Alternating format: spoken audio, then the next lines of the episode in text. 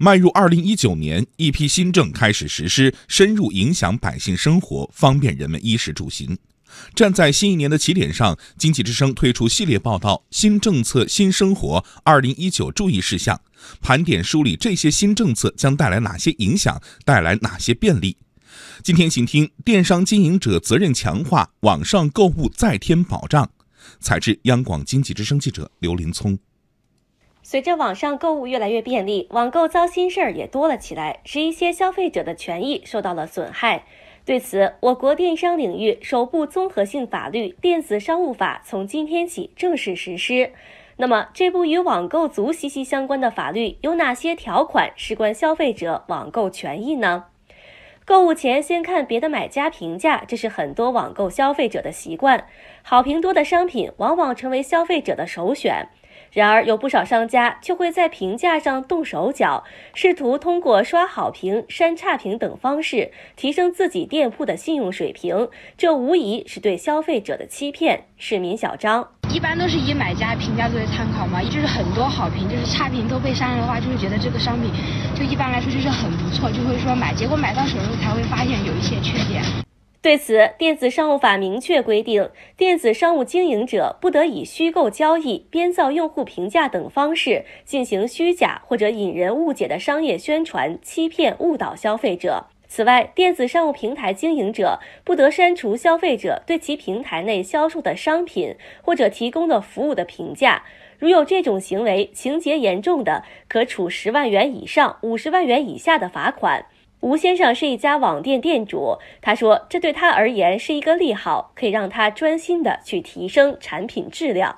如果有刷单的话，产品的确实可行的情况下，那可能就会销量排名就会超过我们，这样的话就变成一种不公平的手段。”这几年网购崛起，代购更是非常的疯狂。不过随之而来的麻烦事也时有发生。李丽是一家公司的职员，在前不久的网购过程中就发生了一次不愉快的经历。因为国外它有一些价格优势，然后所以我就通过朋友圈的代购买了一只包。但是这个包买到手之后呢，就发现它的手感和质感跟专柜都有很大的区别。然后我就去跟代购进行了沟通，拉扯了半天吧，他也不承认。最后我也就放弃挣扎了。像李丽这样的并不是个例。对此，在首部电子商务法中，不仅对电商行为进行了规范，还对平台及朋友圈代购加以了规范。从事代购需办理相关商品所需的行政许可证。其次，代购还要缴纳税务，偷税漏税要承担刑事责任。从事海外代购多年的安徽市民小徐一直在观望关于代购的各种消息。电子商务法的出台，让他有了转行的念头。现在已经查得很严了，我这是从一月份开始以后都开始整顿代购，暂时是不好做了。我在找门面了，找一个门面房，然后做零食。北京市委实律师事务所主任马廷德说。今后从事代购行业的门槛将会变高，消费者权益将得到有效保护。这次确实提高了这个代购的准入门槛，要求尤其是在平台上代购的这些电商们，你必须进行一个相应的一个注册或者登记去。另外，还有一点非常重要，随着电子商务法的实施，电商经营者的定义将更加明确了。电子商务法将微商等小型网商平台也纳入了电子商务经营者的范畴，这意味着像微商、网络销售等主体，今后也要依法办理市场主体登记。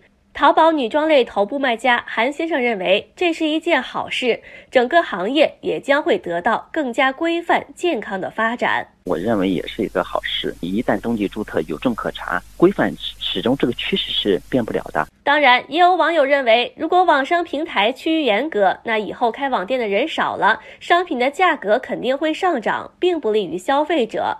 对此，电子商务专家洪培林说：“恰恰相反。”电子商务法的出台，并不是打压电商平台，对电商、代购、微商等立法，是为了给消费者带来更好的消费环境。对于消费者本身来讲的话，电商法出台以后，它可以帮助我们在网上买到更加放心的这个产品，因为所有的商品都要求要有这样的一个追溯的一个机制，同时也要求当消费者在网上的这个消费的权益受到损害的时候，相关的平台要承担一定的连带责任。也就是说，我们可以确保我们买到东西或者购买的服务是有据可查、有根可可追。